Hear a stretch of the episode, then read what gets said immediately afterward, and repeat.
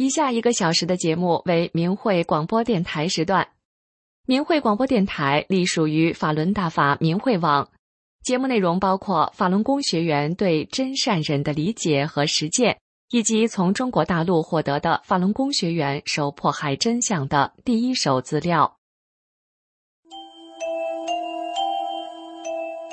这是明慧广播电台，各国大法弟子。在向中国民众讲述真相，这是理性反迫害的和平之声，这是呼唤善良真诚的大忍之声。这是明慧广播电台，各国大法弟子在向中国民众讲述真相，这是理性反迫害的和平之声，这是呼唤善良真诚的大忍之声。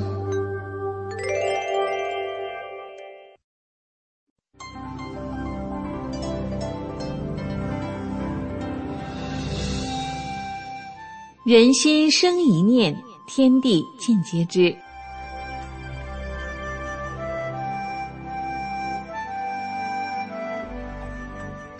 听众朋友您好，欢迎收听明慧广播《善恶一念间》节目。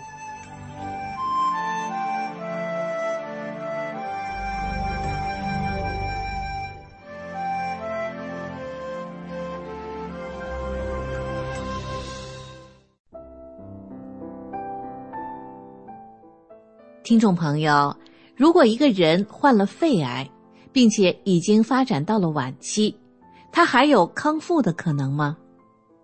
今天我们就来讲一个真人真事。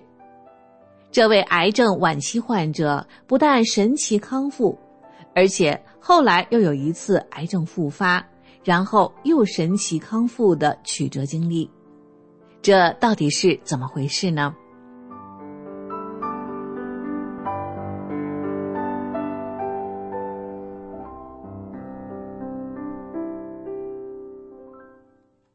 张文是一个不识字的农村妇女，今年已经六十多岁了。她很不幸的患上了肺癌，并且已经发展到了晚期，医院已经对她无能为力，所以她整个人特别绝望无助，就不知哪一天死神就会降临。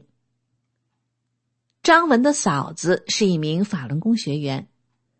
嫂子在得知张文的身体状况后，就带了礼物去看望他。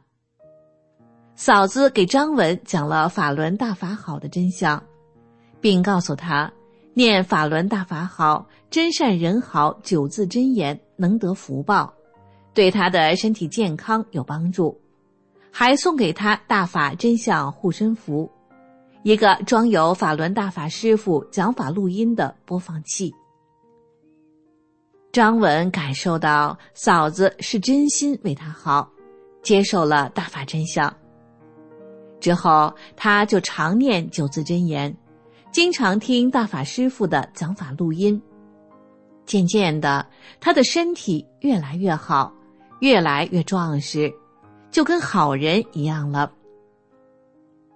后来，张文觉得身体好了，就不再诚心念诵九字真言了。也不听大法师傅的讲法了，而且他没有保管好他的护身符和播放器，竟然把护身符和播放器都给弄丢了。过了一段时间，张文的身体又不行了，病情恶化了。化疗几次后，张文不仅头发掉光了，而且还发高烧，住了半个月的医院才退烧。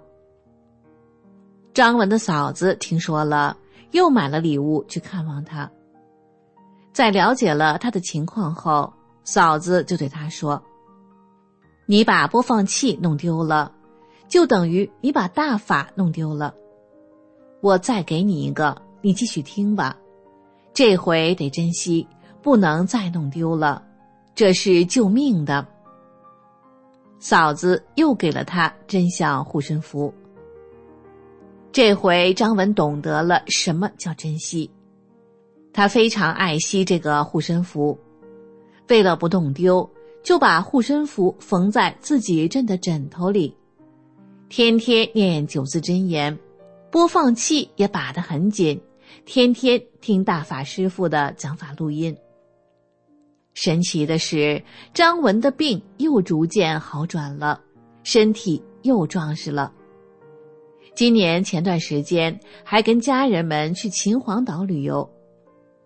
张文很感激法轮大法，感激大法师父，是大法师父给了他重生的机会，赐予他一个健康的身体。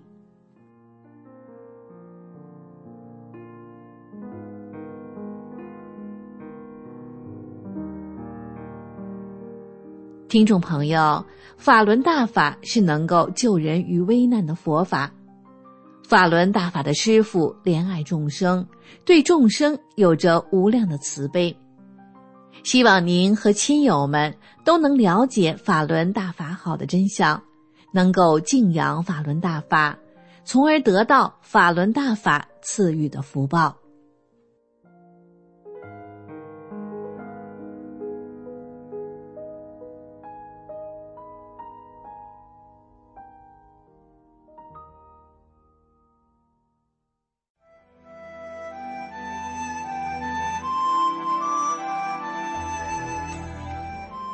听众朋友，今天的善恶一念间就到这里，感谢您的收听。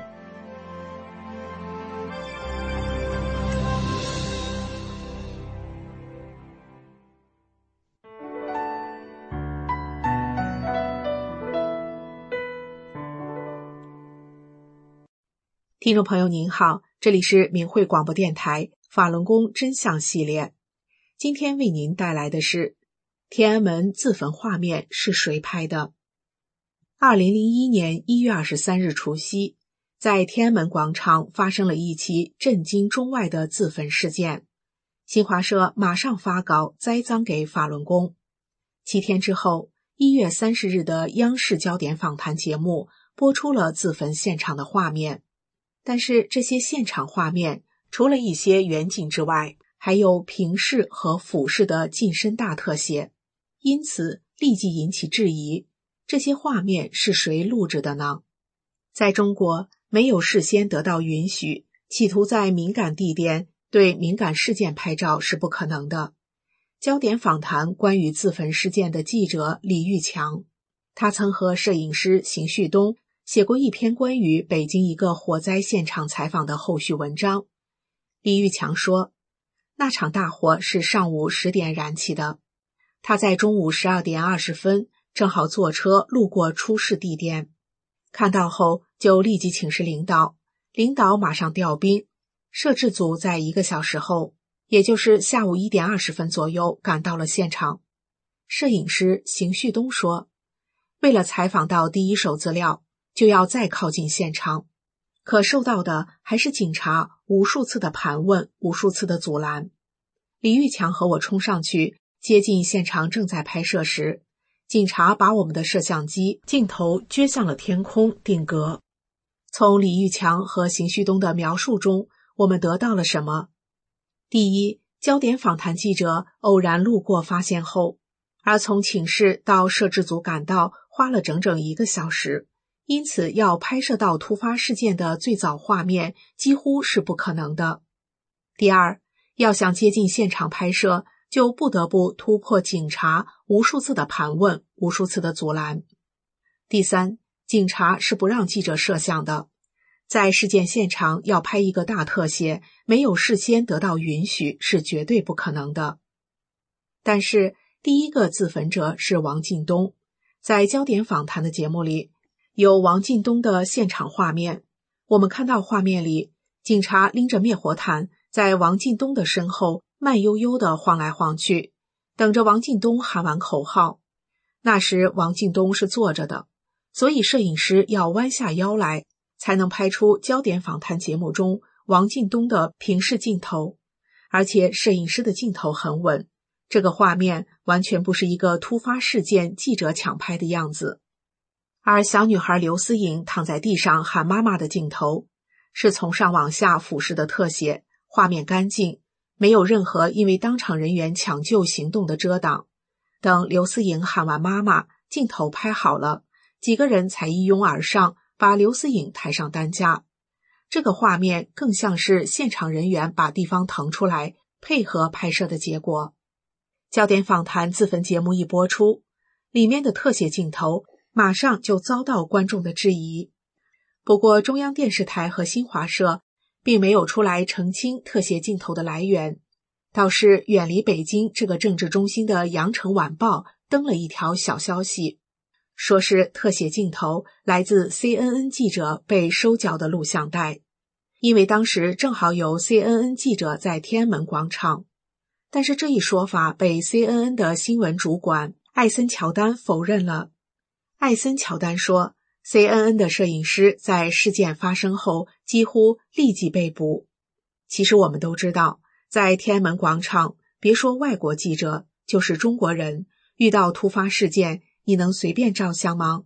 刚摆个姿势，立马就会被收拾了。那么这些现场画面究竟是谁拍下来的？他们又为什么能够不受干扰的拍出这些画面呢？另外一方面，当时这些所谓的自焚者并非集中在一起的，他们是散布在天安门几个不同的地方，所以就算当天警察真的破天荒的没有干扰拍摄。正常的新闻团队也是拍摄不出来的。电视制片人李军说，他的一个同事曾这样对他说：“你就是给我一台摄像机，告诉我天安门广场有自焚，我都拍不下来。”李军说：“因为这个自焚的过程，一般情况下也就是一分钟到两分钟，你想拍到第一现场很难，基本不可能。他这还不只是第一现场的问题。”他的镜头拍的是非常完整的，全景、中景、特写，不同的角度、现场录音等等，把它完整的拍了下来。从电视专题制作角度，它只有一种可能性可以实现，那就是摆拍，摆好样子让你拍。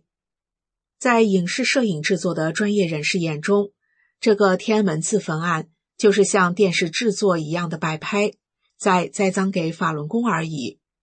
事实上，法轮功师傅李洪志先生在一九九四年出版的《转法轮》一书中就写道：“练功人不能杀生。”李洪志先生于一九九六年在悉尼的演讲中也明确说过，自杀是有罪的。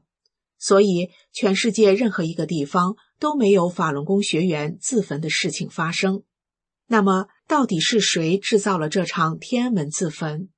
他们为什么要制造这个骇人听闻的事情呢？我们可以从焦点访谈对他们这个节目的评价看出端倪。他们是这样说的：该节目在对法轮功的斗争中起到了关键作用，开创了揭批法轮功宣传工作的新局面，奠定了以后揭批法轮功节目的风格，受到了中央主要领导同志的好评。从刚才的评价中可以清楚得知，中共是无法推卸责任的。无论中共内部实际策划者是谁，为了打击修炼真善人的法轮功学员，不惜制造这种残害生命的恐怖事件，蒙蔽百姓，激起人们之间的对立与仇恨。许多善良的人因为这个欺天谎言而仇视法轮功，这样的事真是太邪恶了。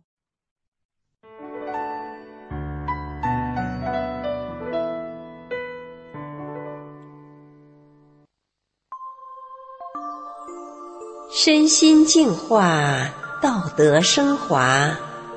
现在是明慧广播电台的修炼故事节目。听众朋友，今天故事的主角是一个走到生命尽头的妇人，梦见神仙来给她指路。这个梦境意含着什么呢？后来梦境实现了吗？让我们来听听这个故事。我是一九五一年四月出生的，我没吃过奶，是喝米糊活下来的。我体弱多病，五岁才会走路。我有两个哥哥、两个妹妹和一个弟弟。我们家兄妹六个人，我排在中间。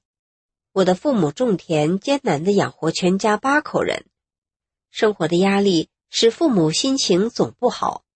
他们一生气就打骂孩子出气。父母重视哥哥和弟妹，哥哥和弟妹都能上学，父母唯独不让我上学，要我照顾两个妹妹和一个弟弟。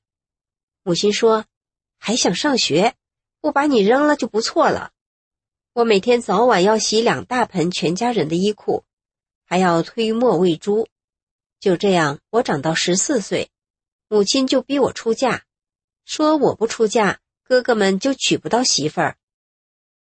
我出嫁后受不了婆家对我的虐待，而娘家又不要我，我就去跳崖，想一死了之，却被几个人强行拉住，没死成。第二次婚姻。依然遭丈夫的虐待，每日谩骂，不把我当人看。结婚时住的是半间房，丈夫的哥嫂住另一大半间。第二年，因为隔壁邻居家着火，把我们的半间房也烧没了。邻居没有钱赔，我们也没有地方住。当时丈夫给生产队养牛，我们就只好住在牛圈里。我快要生大女儿时，无人照顾，小姑子曾给我送来二十个鸡蛋，却被丈夫拿走换成牛肉自己吃了。我没吃没喝的，身体弱的，女儿生不下来。伯母知道后，给我送来一碗面糊，我才把女儿给生下来。我坐月子时也没人管，我每天以泪洗面。多年后，我得了心脏病。类风湿、关节炎、胃病、食道癌、乳腺癌，我经常头痛，全身疼痛难忍，病魔的折磨加上生存的艰难，我又干不了活除了哭，我就是想怎么去死。那时丈夫经常骂我，说我活着就是害人，让我去撞汽车，死了还可以叫司机赔钱。大女儿长大后，紧紧守着我说。妈不能死，你死了我们就没妈了。懂事的她又悄悄告诉我妹妹，说：“我妈不想活了。”妹妹知道，立即劝我：“你死了，孩子谁管？他们多苦呀！”我才没了死的念头。然而，我的大女儿十四岁时被人拐走了，我四处寻找都没有结果。我唯一最亲。最懂事的女儿没了，我因此病倒在床上一个月，伤心难过的我只剩下一口气。就在我生命走到尽头时，一天我做了一个梦，烈日下有一个大大的伞给我遮阴，并有声音说：“别哭了，别哭了，过几年就好了。”我想看清是谁为我撑伞。太阳伞却变成一棵遮阴的大树。我想，这苦难的人世间还有人爱护我、看管着我，这是梦中神仙来给我指路啊！我不再想死了，盼望着过几年后有好日子过。过了两年，大女儿找到了，我的生活有希望了。我从生产队借了些钱，修了几间平房。除了自己住，还有两间出租，用收回的房租还债，再种点菜，种点地，生活得到了很大的改善。在一九九七年，我在买菜的路上遇到一位认识的大姐，她知道我的身体情况之后，告诉我，法轮功祛病有奇效，是佛家功法，能修佛，他正在练。于是，在四月三十日那天，我去了法轮功练功点。练功点的同修对我很关心，教我练功动作。第一天练完功，我就感到身体有劲儿了。接着练了几天后，我的饭量增加了，胃不痛了，头也不痛了，真是神功啊！我每天早上坚持去练功点上练功。不识字的我，每天晚上都去同修家听同修读《转法轮》，那是一本法轮功的主要著作。从每天的听法中，我慢慢理解了《转法轮》书中的法理。不长时间的一天，胆结石突然从我的口中吐了出来，从此我腰疼好了。从转法轮书中我知道，是法轮功师傅给我净化身体。类似的现象有多次，大法师傅多次给我净化身体之后，我全身病全好了。我心里无限感恩师傅，是师傅救了我，给了我第二次生命。有一次，我买了一辆新三轮车，刚上路，迎面来了一辆大货车，我急忙快速转弯躲车，车却翻了，我被车压在车底下，腰被砸伤，伤的晚上不能睡觉。胳膊腿都严重受伤，大法师傅给我调整身体，不到一个月，我的伤全好了。还有一次，我借别人的三轮车骑，不知道这车刹车不灵，下坡时我停不住，车飞快的从一个三十多岁的少妇抱着的孩子身上碾压过去，这孩子才一岁多，吓得我直哭。少妇急得对我说。这孩子是我三十岁才得来的，要有三长两短，我一定不饶你。这时，一个同修跑来给我解围。同修对少妇说：“我带你去医院给孩子做检查吧。”我当时吓得一整天浑身都在发抖。我跪在师傅法像前，求师傅救救这孩子。晚上，我买些奶粉等礼品去医院看望被车压过的孩子。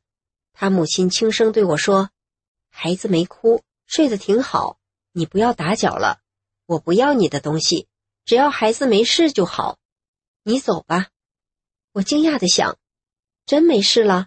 真不敢相信，孩子竟然没事。是师傅救了孩子，也救了我。我无比感恩师傅，我眼泪止不住的流。一九九八年，我们生产队有个小木工厂。需要做饭的厨子，之前木工厂一年换了几个厨子，都不愿意干。我去了，做了那儿的厨子。我时时刻刻用师傅教导的真善忍标准要求自己。之后，工人交的伙食费虽然比以往低，但工人吃到的饭菜质量却更好，又干净，工人都满意。老板及他母亲对我赞不绝口。又让我带老板的孩子，照顾他家老人、洗衣服、看大门等工作。然而给我的工资却没涨，有时还拖欠工资。我还经常用自己的钱垫付工人的伙食费。就这样，我干了十一年。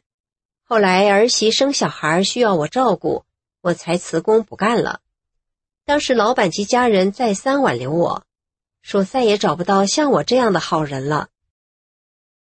我母亲每当想起我小时候的生活，总是对我说：“对我有愧疚，在别人面前总夸我很孝顺。”母亲很相信大法，久治不愈的胸口包快好了，她逢人就讲大法好。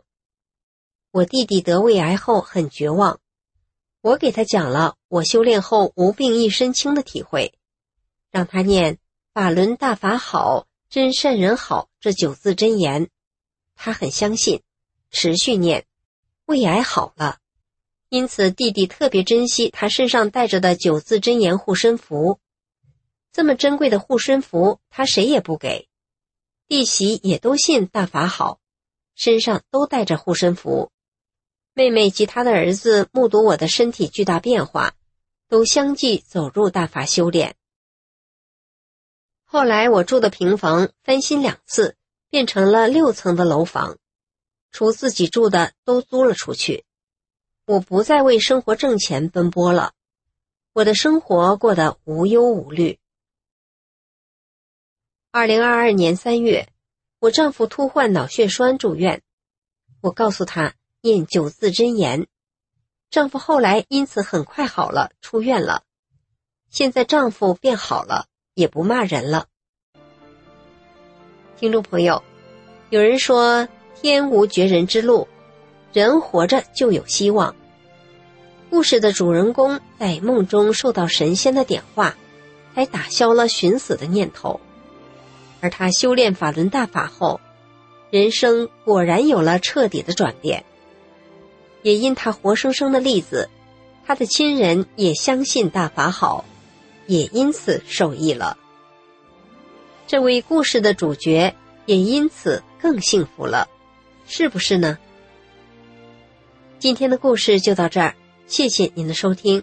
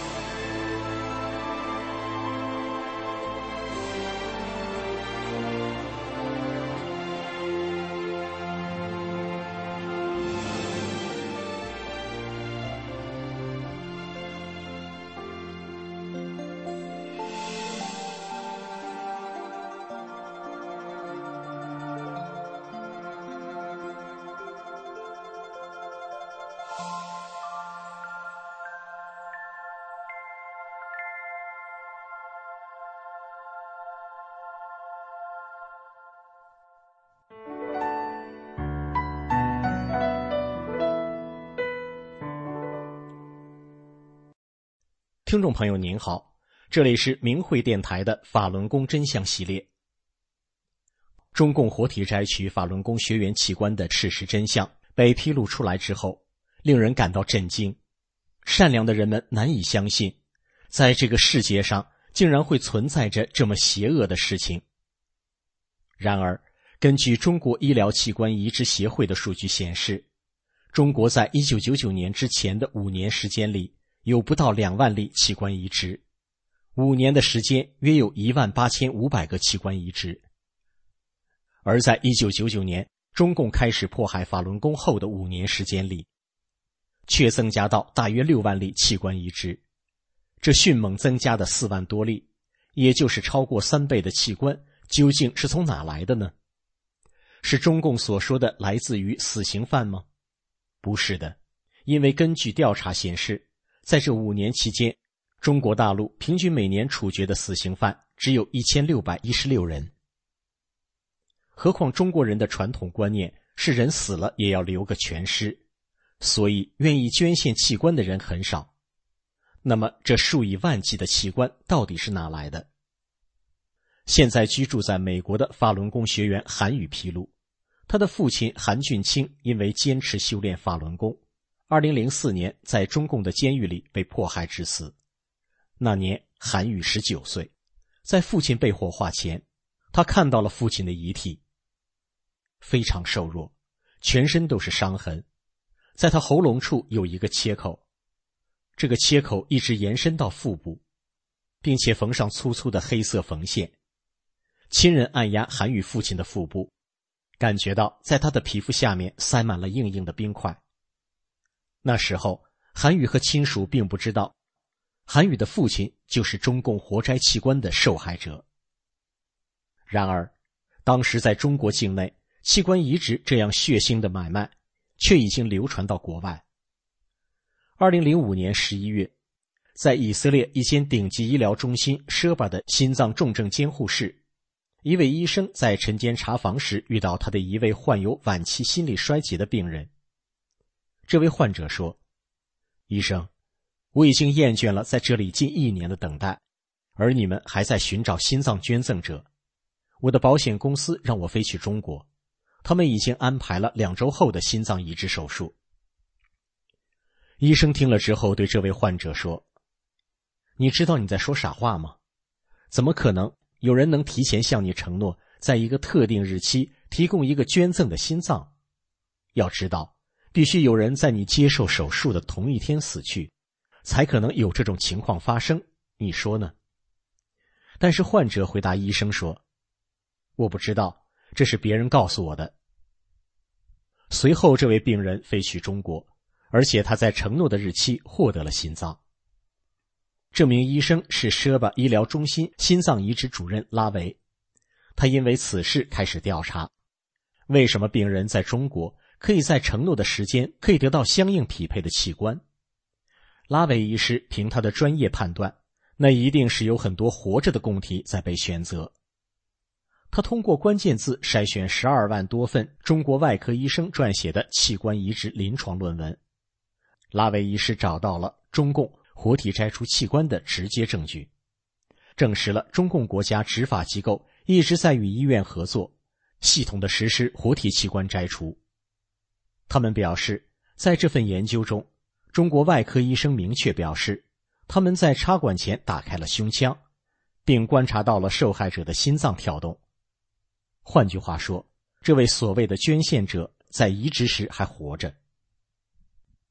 而在二零零六年三月初，一名原中共的情报人员指称，在辽宁省血栓中西医结合医院存在秘密活摘法轮功学员器官的事情。这个医院在沈阳市苏家屯区，就是沈阳苏家屯血栓医院。这个医院有地下医疗设施。专门用来活体摘除法轮功学员的器官。随后，这个情报人员所说的事情也被一名叫安妮的女士证实。安妮说，她的前夫是这家医院的脑外科医生，曾经多次参与活体摘取法轮功学员的眼角膜。后来，她的前夫因为良心上不得安宁，每天晚上做噩梦，最后选择逃离医院。中共活摘法轮功学员器官的邪恶事实自此正式曝光，来自国际社会的调查陆续展开，并且证实此一事实。自中共开始镇压法轮功之后，很多法轮功学员被中共关进监狱后，会遭到酷刑折磨，逼迫他们转化、放弃修炼。对于那些不被转化的法轮功学员，监狱会给他们定期做全面的体检，非常的细致。详细记录他们的各项指标，而其他的犯人却没有这样的待遇。身体健康的法轮功学员，有的被抓进监狱不久就离奇死亡，一般的警察不会允许家属靠近遗体观看，就被送去火化。根据调查发现，中共盗取法轮功学员器官，从一九九九年开始的零星个案，发展到二零零一年底的系统性大规模活摘器官。其中，大规模活摘从2003到2006年进入高峰期。中共军队通过独立的后勤系统、武装保卫、交通运输、情报保密、医疗设施，主导活摘法轮功学员器官和移植产业，控制了中国百分之九十八的器官移植源。而面对移植器官买卖的巨大利润，地方也不甘于被军队垄断，纷纷上马。全国各地的医生和联系人在电话里纷纷承认有来自法轮功学员的器官，这些录音提供了确凿的间接证据。参与活摘法轮功学员器官到目前为止，涉及二十三个省市自治区，全中国六百多家医院以及一千七百名医生。今天的法轮功真相节目就到这里，以上为您带来的是惊天黑幕。中共活体摘取法轮功学员器官。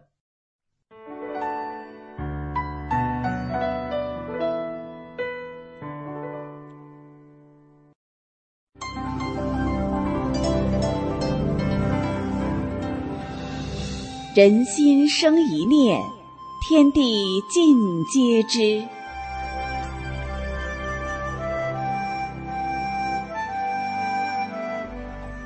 听众朋友您好，欢迎收听明慧广播电台《善恶一念间》节目。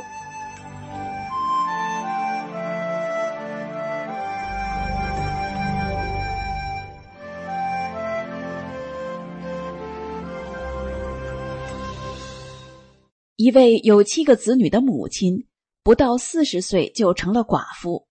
这位善良的母亲不忍心看到别人受苦。忍下自己子女遭受的不公平，多年后，子女们都得了福报。下面是其中一位女儿讲的她家的故事。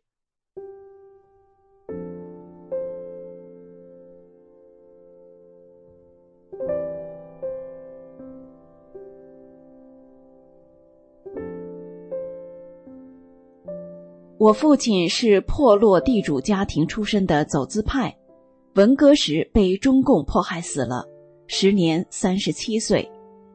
一九七七年前后，我一家人才从反革命家属的困境中走出来，迁回县城。那时候，我姐姐已经民办教师转正，人事部门给我哥哥安排了工作。我妈妈一直找人事部门给我安排工作。那时候我已经二十三周岁了。大概是一九七七年的秋天，妈妈又去找一个干部说：“你二姑娘到某单位上班都好几个月了，你还找啥？”我妈愕然。那人说：“手续就是我办的，我能不知道吗？”后来有父亲生前好友告诉我妈，某公社党委书记让他的情妇冒你姑娘名上班去了。我妈多方查实后找到那个冒名的女子，那女子二十岁左右，她把我妈领到她家，上有不到四十岁的母亲，下有一个两三岁的女儿。一到家，女子就给我妈妈跪下了，泣不成声的说了她一家的悲惨遭遇。她家是农民，她不到十岁的时候父亲去世，母亲长得好，被公社党委书记看上了。这年轻女子也长得出众，十五六岁也被党委书记霸占，生了这个女儿。党委书记做手脚，让她顶替我。成了县城某单位的正式职工，党委书记也把工作调到县城，当了县体委主任。不久，兽性大发，强奸多名十几岁的女运动员，家长联名上告，有人通风报信之后，党委书记负罪潜逃了。这女子一家祖孙三口租了这个简易房对付着住。他说他们没脸回农村老家。如果他的这份工作没了，一家三口就只有死路一条。我妈心软了，大哭一场，什么也没说就走了。妈妈怕家里人不答应，直到七七年底我参加高考，考上了本省某重点大学以后，才说了这个事儿。妈妈多善良啊，放弃自己女儿的前程。却成全伤害了我一家的人。那时候，我妈心里很苦，觉得对不起我，又不忍心告那家人。如果我当时有工作，就不能参加高考了，得挣钱养家。我还有四个弟弟妹妹要养活。我考上大学，不仅改变了命运，也给弟弟妹妹带来了希望，尤其是我弟弟。他从初中就开始逃学，常常早上背书包走了，一整天都不知道跑哪玩去了。妈妈常常拎个烧火棍到处找他。我接到录取通知书的第二天早上，弟弟郑重地说：“妈，你再不用操心了，我从今天起好好念书，我也要考大学。”两年后，弟弟真的上了大学。三个妹妹也很努力，分别读大学、读中专。我兄妹七人，有当职员的，有当官的，有当医生、当教师的，而且子女们都很好。我和母亲更是有幸走进了法轮大法修炼，这是多大的福报啊！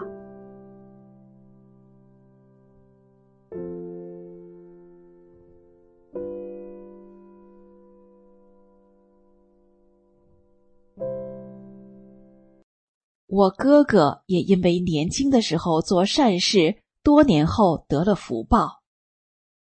哥哥在公社供销社当营业员，在物资极度匮乏的上个世纪七八十年代，营业员是个不错的职业。大约在一九八零年，父亲生前的一位老部下的女儿在林场就业了，当护林员。这个工作，二十岁的女孩做不了。辛苦不说，让狼啊狗啊吓一吓也够呛，遇上歹人就更不得了了。他上班几个月都是他妈妈陪他，不上班吧，工作太难找了，尤其农村。万般无奈，他父母求我母亲想跟我哥换工作。面对这过分的请求，我妈妈出于善良，也因为抹不开情面，就答应了。哥哥也很善良，也答应了。换工作后，哥哥天天拎个镰刀护林，风里雨里，一天要走几十里，很辛苦。几次遇到盗伐人员的暴力威胁，有一次险些受到人身伤害。危急中，我哥哥提起了父亲的名字，对方才住手。父亲当政的时候做过很多善事，救急救灾几乎是有求必应，在这一片口碑极好。不得已，妈妈托人把哥哥的工作调到另外一个林场。就不用护林了。我哥哥六十岁从国营林场退休，现在退休金涨到五千多了，这不又是好人有好报吗？我家的两次福报能证实善恶有报的天理，也能从侧面反映出中共的邪与恶。家庭出身不被中共认可。我父亲这样的好人就没有立足之地。那个中共的党委书记霸占母女俩，强奸十几岁的运动员，丧尽天良，罪不容恕，却能逃之夭夭。为中共站台，与中共为伍，真丢不起那个人，为他陪葬就更不值了。明白人，赶快退出中共的党团队组织吧。给自己留个好名声，留下尊严。更重要的是，远离中共，才能拥有美好的未来。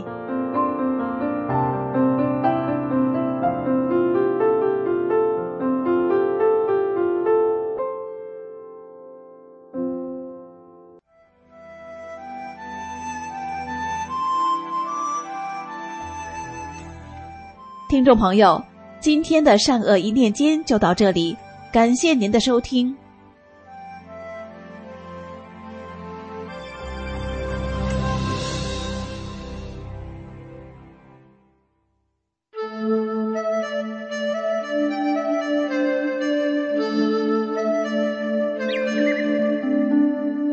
听众朋友们，大家好，西雨很高兴又与您在明慧广播神传文化节目里相会了。欢迎您收听我们今天的节目。清代史玉涵在其编撰的《德育古鉴》中收录了一个明朝罗真在《静一说》中讲述的真实故事。故事的主人公叫于都，是明朝的善人，晚年改过静心，由行转静，终得善报。我们今天先跟大家分享这个故事。明朝嘉靖年间，在江西有一人，姓于，名都，字良臣。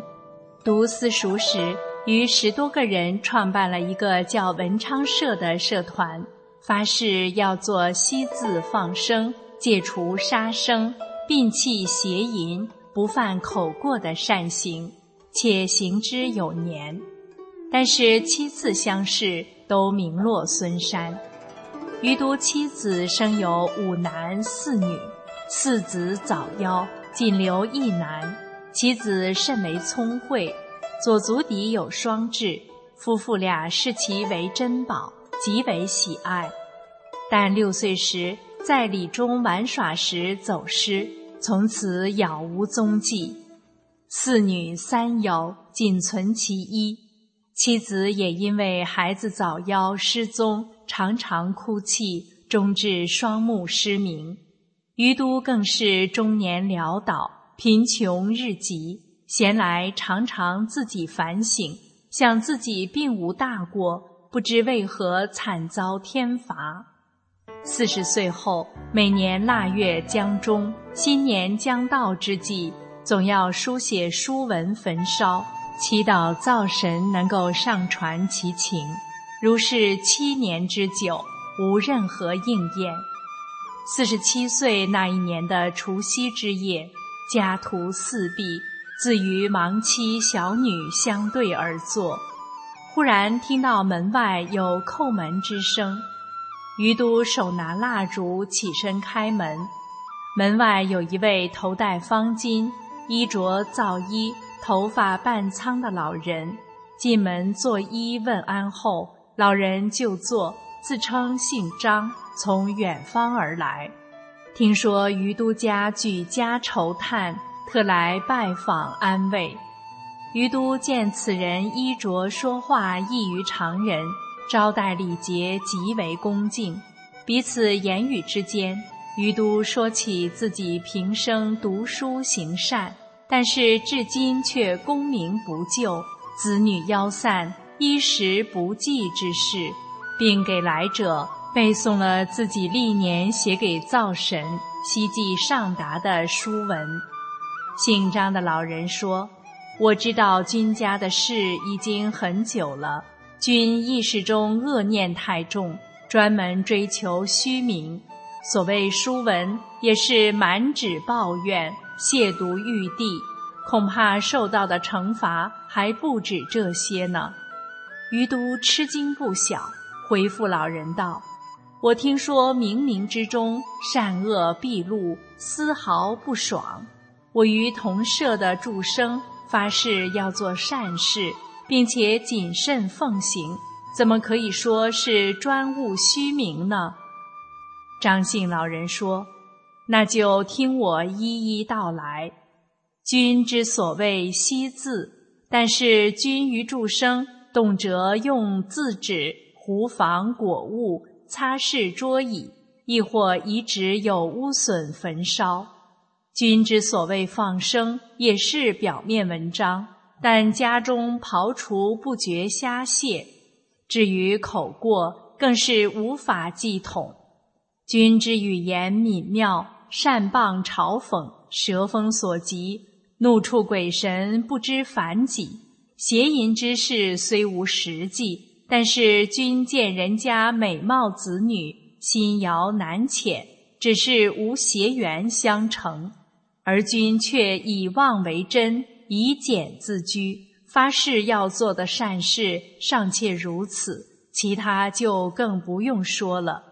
你连年所焚烧的书文，已经全部转呈给了玉帝。玉帝曾经命日游使者考察你的善恶，但是多年并无一实际的善行可以值得记录，反倒看到你的贪念、淫念、妒念绵绵不绝，高己卑人，一往期来，恩将报复，累累于胸。如此恶意，恐怕是逃祸不及，还祈求什么福报啊？于都听后，惊恐慌悚，伏地流涕，说：“君既通幽冥之事，一定是神，愿您施予救度。”张姓老人说：“君信神信佛，根基不深，行善之事不能持久，所以平生善言善行都是敷衍了事。”而满腔恶意，妄念四起，起伏缠绵，不绝于心，倒是真切。如此还期望福报，就像重荆棘而期加贺，荒谬之极。希望君日后能弃贪、并淫、制度，除各种妄念，不图名报，不论大小，不分难易，量力行事。持之有恒，久久行之，自有不测效验。你家对我甚见前节，所以特意以此意报君。说完后，进入内室，到达灶下，忽然不见。余都悟道，石才之老人既是司命之神，随后焚香叩谢。第二天大年初一。于都祈祷天地，誓改前非，力行善事，自号敬义道人，立志去除各种妄念，从此一言一行、一思一念，都如鬼神在旁，不敢欺肆。凡一切有利于人、有济于物之事，不分巨细，不论忙闲，不晓人之，不思利济。都躬身亲行，事成而止。常常用因果报应之说逢人化导，敦勤谦忍，日奉月行，慢慢到了动则万善相随，静则一念不起的境界。这样过了三年，于都五十岁了，正好是明万历二年。朝廷首辅张居正准备给自己的儿子选择老师，众人交口举荐于都。获聘后，于都携妻妾女赶赴南京。张居正敬其品德，让其在国学授业。万历四年丙子，赴京应试登科，次年中进士。一日。于都拜访大内太监杨公，杨叫杨子五人出拜，其中一子年龄十六，于都对其面貌有相识之感，于是便问其籍贯。少年说：“我是江右人，小时误入粮船，从家中走失，现在依稀记得姓氏吕里。”于都惊讶之余。叫其脱去左足之鞋，脚底双痣还在。于都大声说：“原来是我的儿子啊！”太监杨公也极为惊愕。别时即送其子随于都回他在京城的住所。到家后，于都急奔入内告诉妻子，妻子抚子大动，血泪迸流。儿子也悲喜交加，喜极而泣，手捧母面，舌舔其目。其母即双眼复明，于都也是悲喜交集，不愿为官，上书请辞，回江陵故籍。张居正羡慕其品德道义，也厚赠于都，遂其所愿。于都归乡居住后，更加勉励为善。其儿子娶妻后，连生七子，都养育成人，继承了余家的耕读传统。于都更是书写了亲遇造神、改过行善之事，训育子孙，享年八十有八而终。时人都说，一切都是于都躬行善事，天之回报的结果。接下来。我们再讲一个德育古鉴《千善录》中记载的另一个改过迁善、转祸为福的故事。春秋战国时期，宋国大夫蒋愿有十个儿子，一个驼背，一个跛脚，一个四肢萎缩，一个双足残疾，一个疯癫，一个愚痴，一个耳聋，一个瞎眼，一个哑巴。一个死在监狱中，公明子高见到这种情形，就问蒋院：“大夫平时都做了些什么事，竟然招致如此奇祸？”蒋院说：“我平生自存也没有干什么大坏事，只不过内心总是嫉妒别人，见到比我好的人就记恨他。”若是有人奉承自己，心里就喜欢；听到别人做了善事，就怀疑不信；听到别人做了恶事，就深信不疑；看见别人得到好处，好像自己失去了什么似的；遇见别人有了损失，好像自己得到了好处一般。这便是我做人的态度。子高叹道。大夫存有这样的心态，如此心术不正，恐怕不久就要招来灭门之灾了。恶报岂只是眼前这些呢？蒋院听子高这么说，感到很畏惧，不知如何是好。子高又说：“上天虽然高远，而能明察秋毫。如果你能痛改前非，诚心向善。”就一定会转祸为福，从现在改正也还来得及啊！蒋愿从此改掉嫉妒的恶习，心怀替力，行善积德，举荐贤才。没过几年，孩子们的病都逐渐痊愈了。妒忌源于人心胸狭窄、自私，看见别人的品行、才能、声誉等胜过自己，自己心里就很难过，心生怨恨，甚至为此不惜诋毁别人，做出伤天害理之事。然而因果报应丝毫不爽，天理在制约着一切。蒋院嫉妒贤能，心胸狭窄。他这样的心术能得到什么样的果报呢？不仅给自己造业，而且疑惑后人。做人要懂得尊重和敬爱，有民胞物语的胸怀，不能有丝毫嫉妒障碍，才能真正的做到善待他人。蒋院在改过迁善后，又转祸为福。这个事例正如古语所云。积善之家必有余庆，积不善之家必有余殃。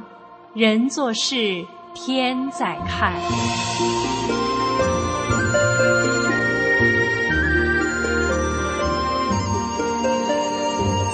好了，听众朋友，今天的明慧广播神传文化节目就为您播送到这里，感谢您的收听，我们下期节目再见。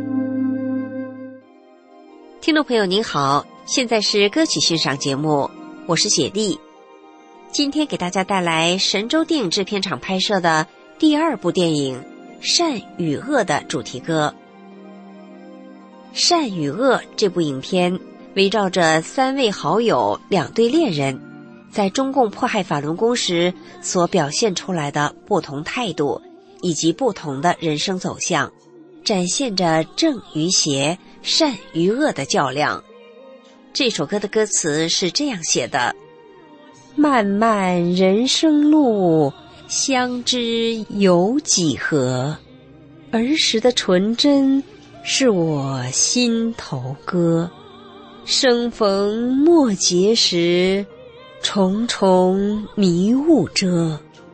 做人有清也有浊，一念。”出善恶，冬去春又来，花开又花落，沧桑刻岁月，苦难会长河。